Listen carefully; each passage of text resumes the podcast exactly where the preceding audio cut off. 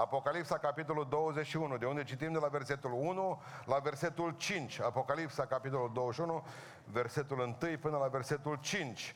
Apoi am văzut un cer nou și un pământ nou, pentru că cerul din tâi și pământul din tâi periseră și marea nu mai era. Și eu am văzut coborându-se din cer de la Dumnezeu cetatea sfântă, Noi Ierusalim, gătită ca o mireasă împodobită pentru bărbatul ei. Și am auzit cu glas tare care zicea din, ieșea din scaunul de domnie și zicea, iată cortul lui Dumnezeu cu oameni, El va locui cu ei și ei însuși vor fi poporul lui și Domnul însuși va fi cu el. El va fi Dumnezeul lor. El va șterge orice lacrimă din ochii lor. Și moartea nu va mai fi. Nu va mai fi nici tânguire, nici țipă, nici durere, pentru că lucrurile din tâi au trecut. Cel ce ședea pe scaunul de domnie au zis, iată, eu fac toate lucrurile noi. Și a adăugat, scrie, fiindcă aceste cuvinte sunt vrenice de crezut și adevărate, amin, reocupăm locurile. Iată, eu fac toate lucrurile noi. Marea problema noastră este magia aceasta a revelionului. Te culci obosit după un an de comă și trebuie să te trezești neapărat fresh anul 2023, dintr-o dată Păi cum ai schimba bateriile? Ai luat bateriile, astea nu mai sunt bune, eu baterii noi. Bun. Nu funcționează. Vă dați seama că tot noi suntem. Noi, noi, noi ne dorim asta. Deci eu fac toate lucrurile noi, numai că avem o problemă cu acest nou. Ne, ne plac lucrurile noi. Sunt mai scumpe, sunt mai greu de procurat. Mă, ce nou e nou? N-am zis așa de o grămadă de ori. Eu vă spun că Dumnezeu face lucruri noi, slăvit să fie El. Dar problema este ce facem cu Solomon. Că Solomon zice, voi vorbiți de nou? Ce a fost, va mai fi, zice Solomon. Și ce s-a făcut se va mai face. Nu e nimic nou sub soare. Aici, aici e problema. Dumnezeu zice că face toate lucrurile noi, Solomon tot în Biblie zice că nici vorbă de așa ceva, că nu există lucruri noi sub soare, pentru că spune în felul următor că lucru în care când zici iată ceva nou, de mult lucru acela era și în viacurile din, de dinaintea noastră în Ecleziastul, capitolul 1, versetul 9, ce ne facem? Solomon zice că nu există lucruri noi, că toate sunt vechi. Și noi sunt toate, totuși, până la urmă, vorba lui Coșbuc, care treaba? Haideți să vă povestesc ce zice. Eu nu știu acum dacă au mai fost avioane. Deși există o întreagă știință care vorbește despre faptul că avem capacitatea de a ne omorâ constant, ciclic. De exemplu, vechi indieni, când vorbesc de vechi indieni, mă refer la teritoriul Indiei, a Mexicului de astăzi, de exemplu, parte, unde stăteau astecii, zice că aveau avioane pe bază de mercur, în urmă cu câteva mii de ani. Că ori descoperit, de exemplu, costume de cosmonaut, habar n-am.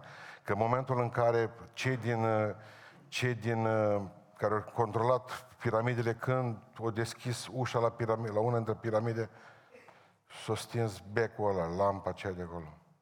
Aveau curent electric, au găsit o oală de lut mari cu smoală, cu pile din acelea din aluminiu, în care băgau, de exemplu, din uh, cupru, vă rog să-mi iertați, să fi avut baterie ăștia, să fi folosit mustul de struguri, nu știm.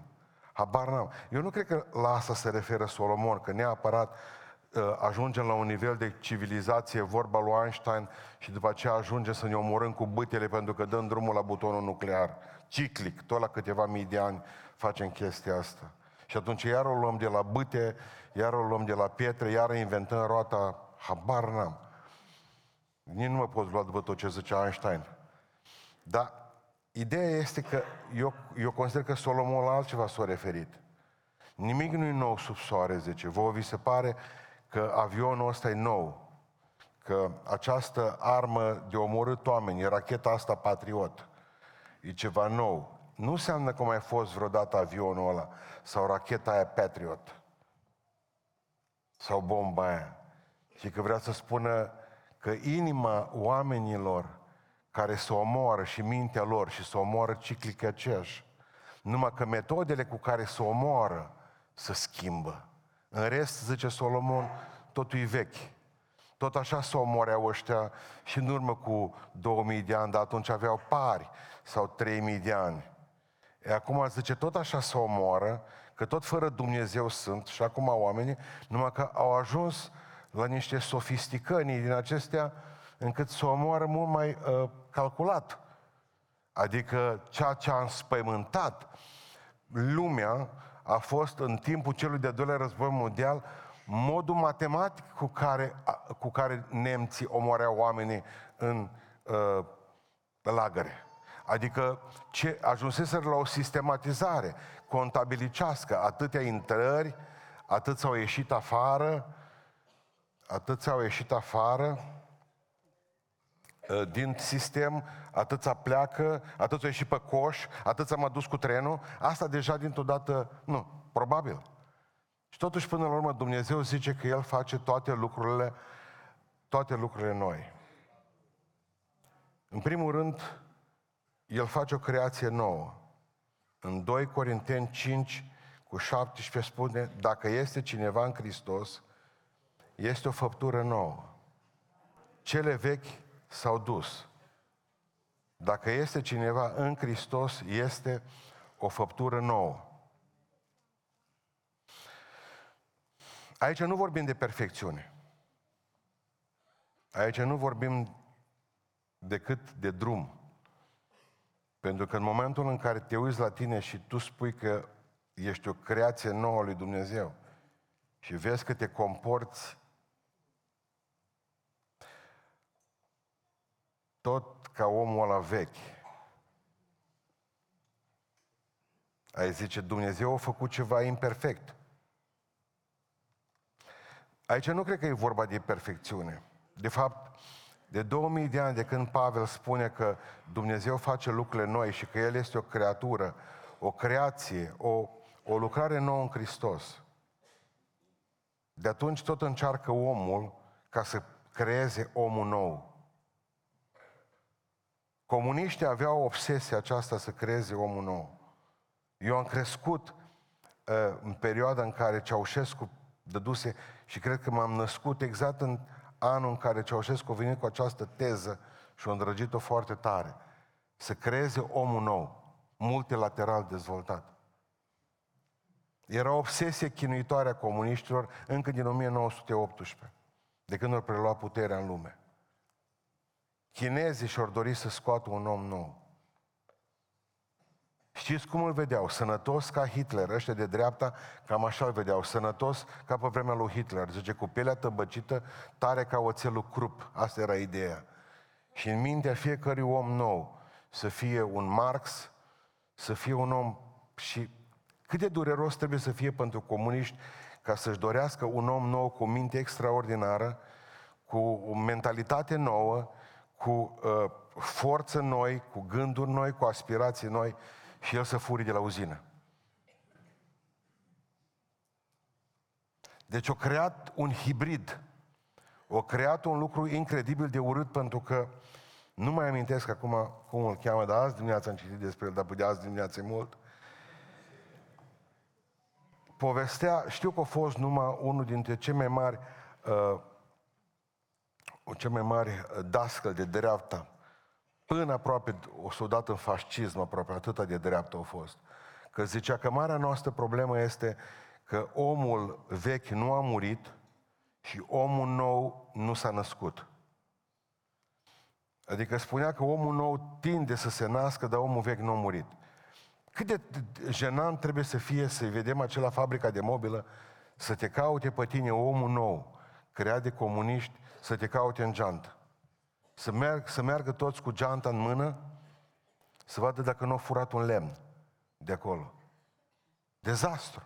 V-am povestit povestea alimentare din Ștei. Tata a fost acolo de față. Rușii s-au gândit cum ar putea să facă mai bine, că au zis, bă, hai să experimentăm pe români, că cu rușii, eu văzut ce s-a întâmplat la ei în țară. Hai să experimentăm pe români. Luăm toate vânzătoarele de acolo în 24 de ore și omul știe, kilogramul de zahăr e 3 lei, pune 3 lei, ia un kilogram de zahăr. 24 de ore a făcut experiența asta. Pe alimentarea din Ștei.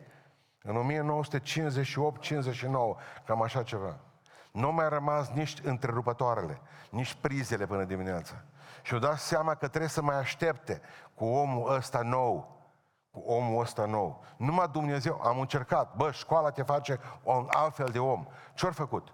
Cele mai mari crime ale istoriei acestea s-au clocit în universități. Și astăzi, teritoriul de joacă al diavolului sunt universitățile.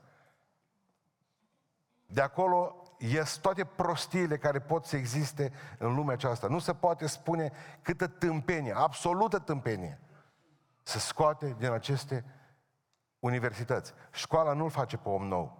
Au încercat religia, biserica. Și ce a fost interesant este faptul că ei comuniștii nu au putut distruge biserica. Și mergeau pe vremea comuniștilor, au încercat doar să o, să o, să o manevreze ei, să pună mâna pe ea. S-au dus la biserică. E bun, acum suntem 90 și ceva la sută creștini, da, după recensământ. Am dați-mi voie să spun că ceva nu e în regulă. Înseamnă că nici biserica, nici religia nu ne schimbă. Școala nu ne schimbă, religia nu ne schimbă, educația părinților nu ne schimbă. Cu tabletă sau fără tabletă. Nu, nu, nu a funcționat. Ceva nu e în regulă, pentru că nu învățăm un lucru, că de fapt numai Dumnezeu poate face omul nou. Adică în Hristos se ajunge prin pocăință și credință și naștere din nou. Exact acei cu, acei, cu, cu acel bărbat care avea o vacă și dădea, dădea lapte de la vaca lui, vindea vap, uh, lapte la, și la o familie de săraci. Dar asta e caz adevărat la noi în țară cu o familie de adventiști. Și când și-o dat seama că sunt la Dumnezeu după aceea și o zis, bă, ce fel de om sunt eu, mă? Cum am băgat atâția ani de zile la orfanii ăștia, la dinoroce că numai, mama n-avea, numai tata am înțeles. Ce fel de om sunt eu care bag la, apă în lapte, mă, pentru orfanii ăștia și au și banii de la ei.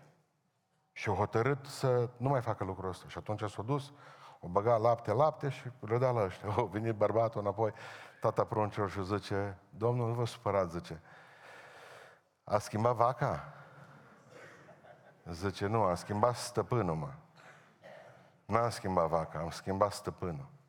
Mare problemă că te schimbăm pe vaci, de aia nu avem viața schimbată.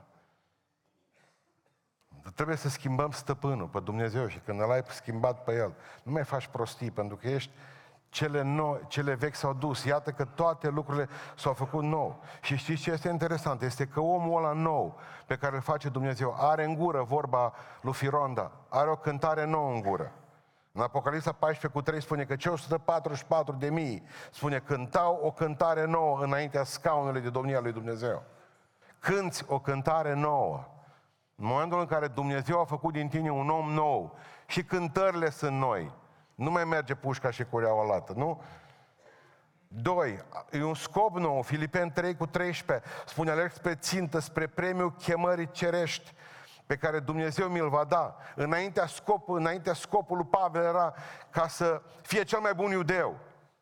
Și dintr-o dată, acum scopul lui cel mai mare este ca să ajungă în cer cu Dumnezeu și să ia un premiu acolo sus. Avem scopuri noi, avem cântări noi, avem umblare nouă, Roman 6 cu 4, noi prin botez am fost îngropați împreună cu El, pentru că cum Hristos a înviat din morți și noi să trăim o viață nouă. Simplu. Avem o umblare nouă. Adică nimeni din exterior nu te mai poate influența. În momentul în care ești un om nou, indiferent cât vine satana și încearcă să te reeduce, nu o să aibă niciun fel de putere asupra ta. Și în ce cauză? Pentru că nu mai asculți. Nu mai poți. De fapt, ești în Hristos. Nu mai funcționează. Ești în Dumnezeu.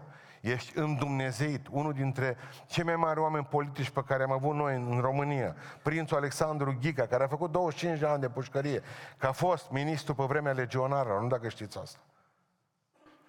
Și Alexandru Ghica, care a stat în pușcărie, 24 de ani mi se pare că a stat, 24 de ani. Povestește uh, foarte mult despre colonelul Crăciun, care a fost dat colonelul acesta să reeducem, să schimbă mintea acestor nenorociți. După 24 de ani, l-a dus să vadă, el tot în pușcărie în tot timpul ăsta, l-a dus să vadă realizările comunismului. Să vadă ce s-a creat, ce fabrică. Îl cărea cu un imeseu din ăla de la poliție, de la armată. Ce zice, ce grajduri avem aici. Erau vacile fericite, n-aveau treabă. Deci, uite ce au făcut, zice, comunismul, ce schimbări a făcut lucrul ăsta. El tot s-a uitat. Seara l-a dus înapoi,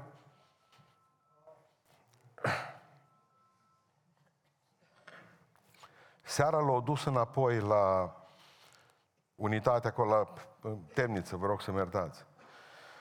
L-a scos în careu în față, zice, astăzi l-am plimbat pe tovarășul Ghica, zice, prin oraș. L-am plimbat, zice, pe la Iaseuri. Și a văzut... Nu, spune aici în față, ce colonelul Crăciun, ce ai văzut?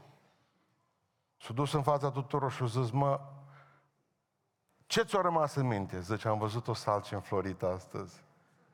Și a fost atât de frumos. Să-l duci să vadă iaseuri, gheazeuri și el să vadă doar salcea înflorită.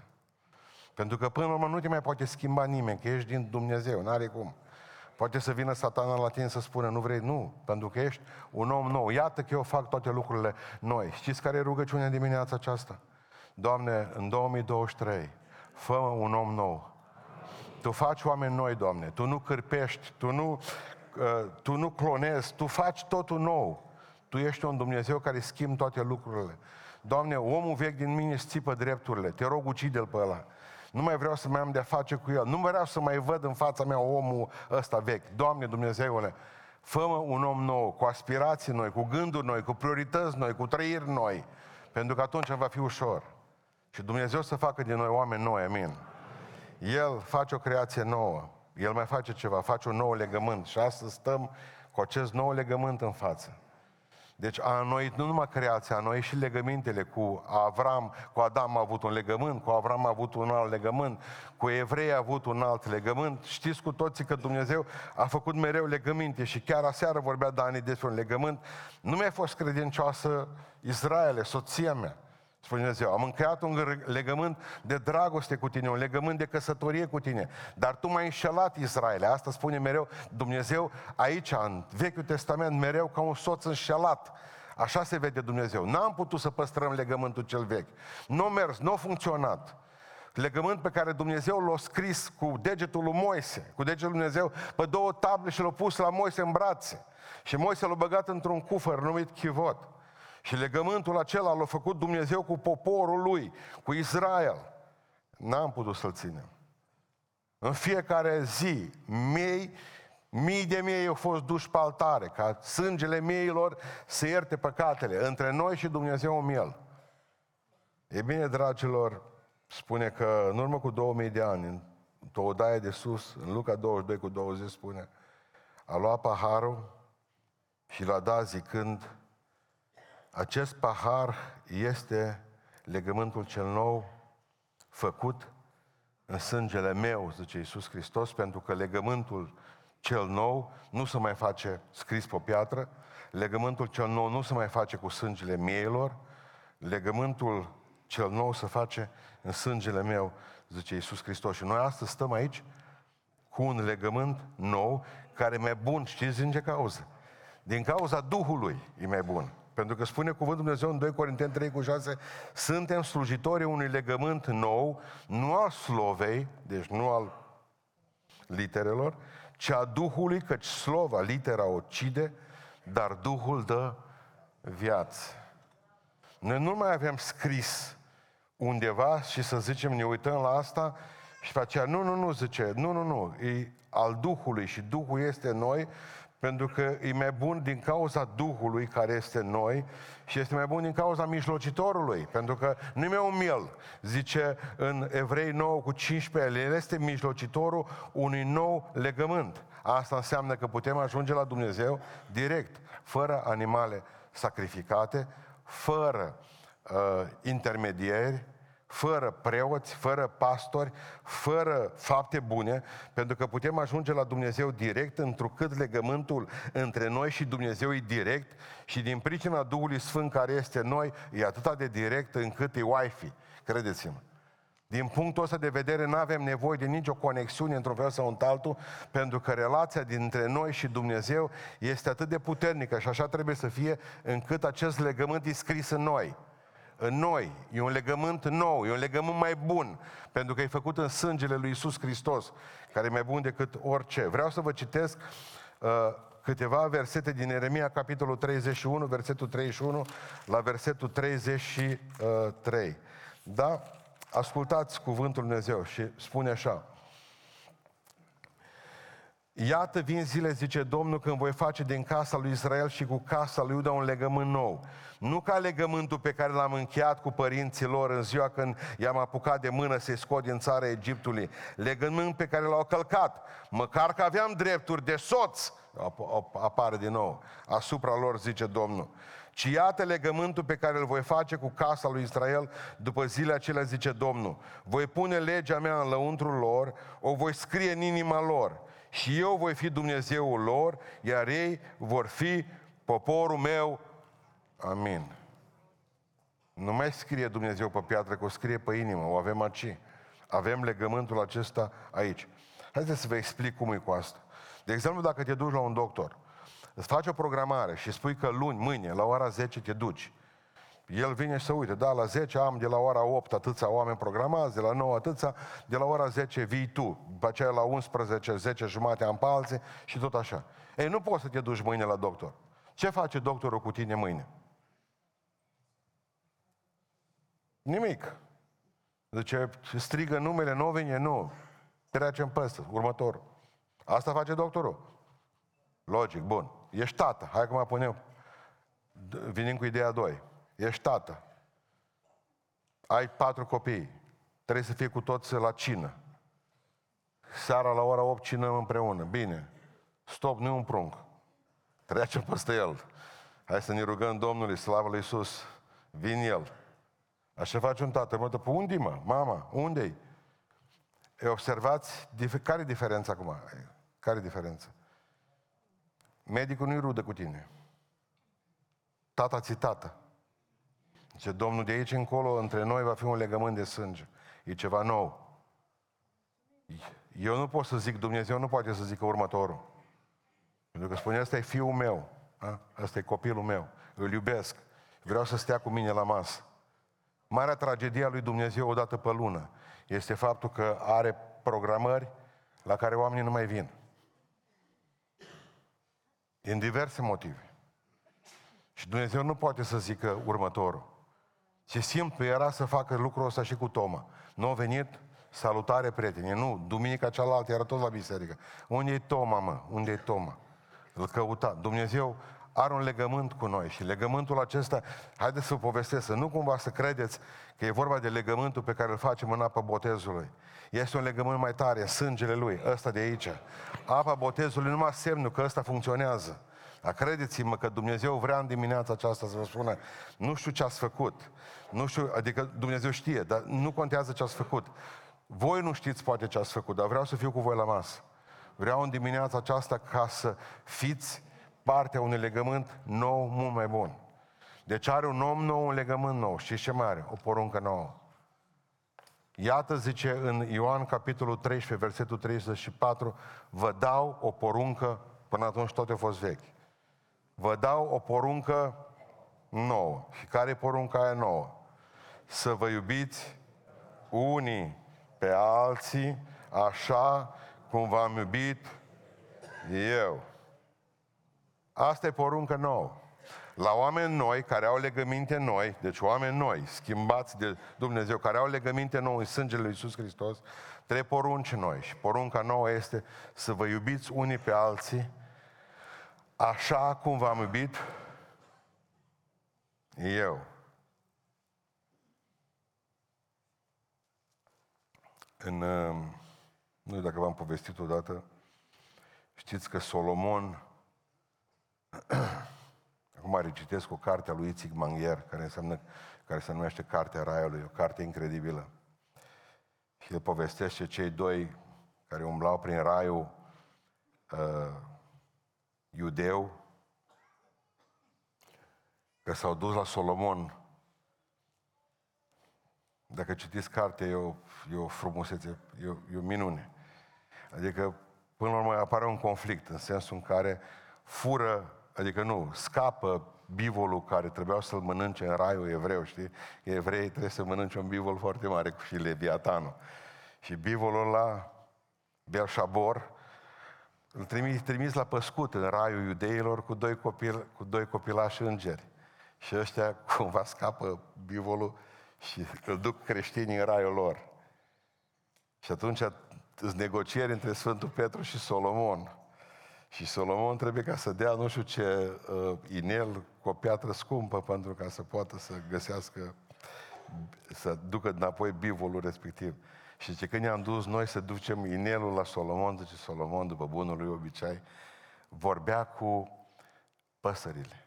Era, zice că atât de înțelept era Solomon, că putea să vorbească cu toate animalele, că putea să vorbească cu toate, asta e din Talmud evresc, să poată să știa glasul tuturor păsărilor, știa glasul tuturor animalelor, putea să discute cu ele.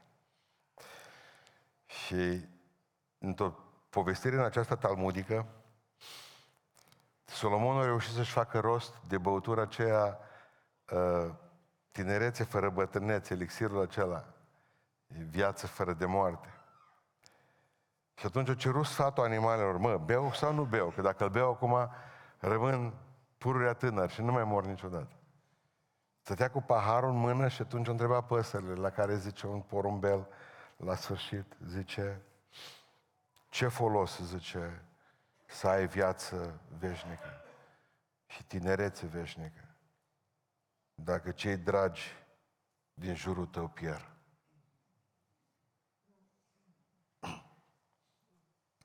Nu l-am mai băut. Ați perceput ideea? Să vă iubiți unii pe alții așa cum v-am iubit eu. Chiar mă gândeam ce fain o să fie în rai când știm că o grămadă de-a noștri au rămas în iad. O să fie un, un rai foarte fericit. Măcar noi am scăpat, nu contează că vecinii se duc în iad să învețe minte, că le-am spus odată și nu l înțeles. Avem sentimentul acesta că ne-am făcut datorie, dar nu ne-am făcut datorie. După aceasta vor cunoaște că sunteți ucenicii mei. După ce?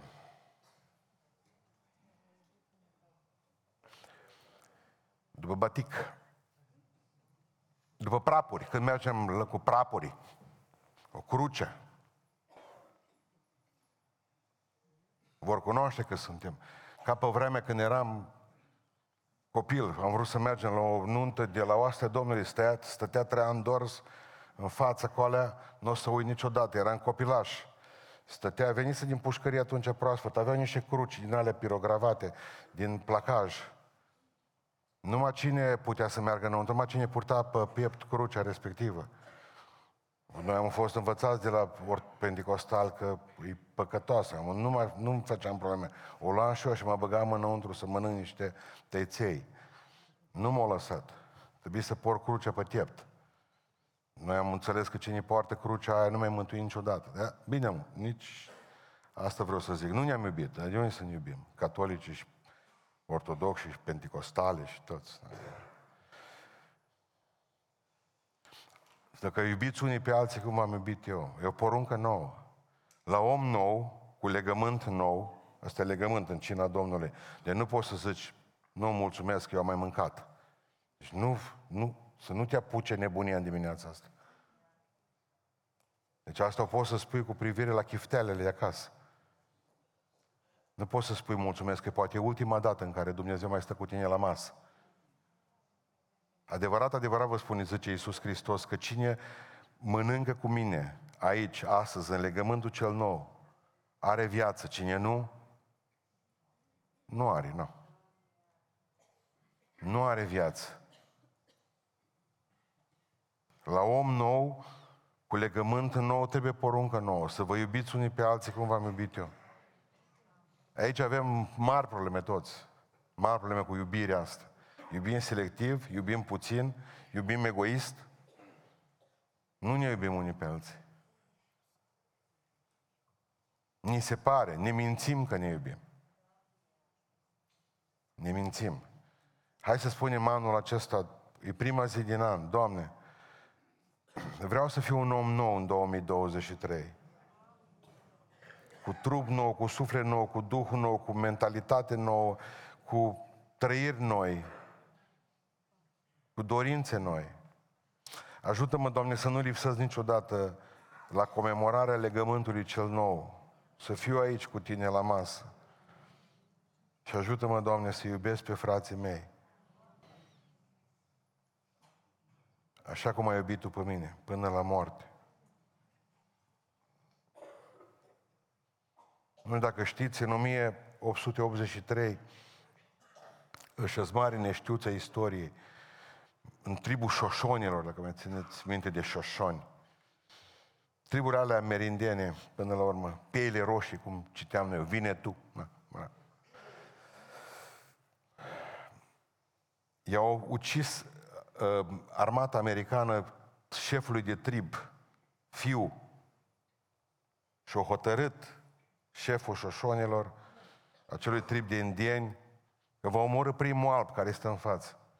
Când a auzit lucrul ăsta, părintele Jonathan Roberts, era preotul anglican de acolo, pur și simplu s-a dus întins la șeful ăla de trib și a spus în felul următor, am auzit că ți-au omorât soldații americani fiu și am, am, am auzit că te-ai hotărât să omori primul alb care stă în față, care îți vine în față.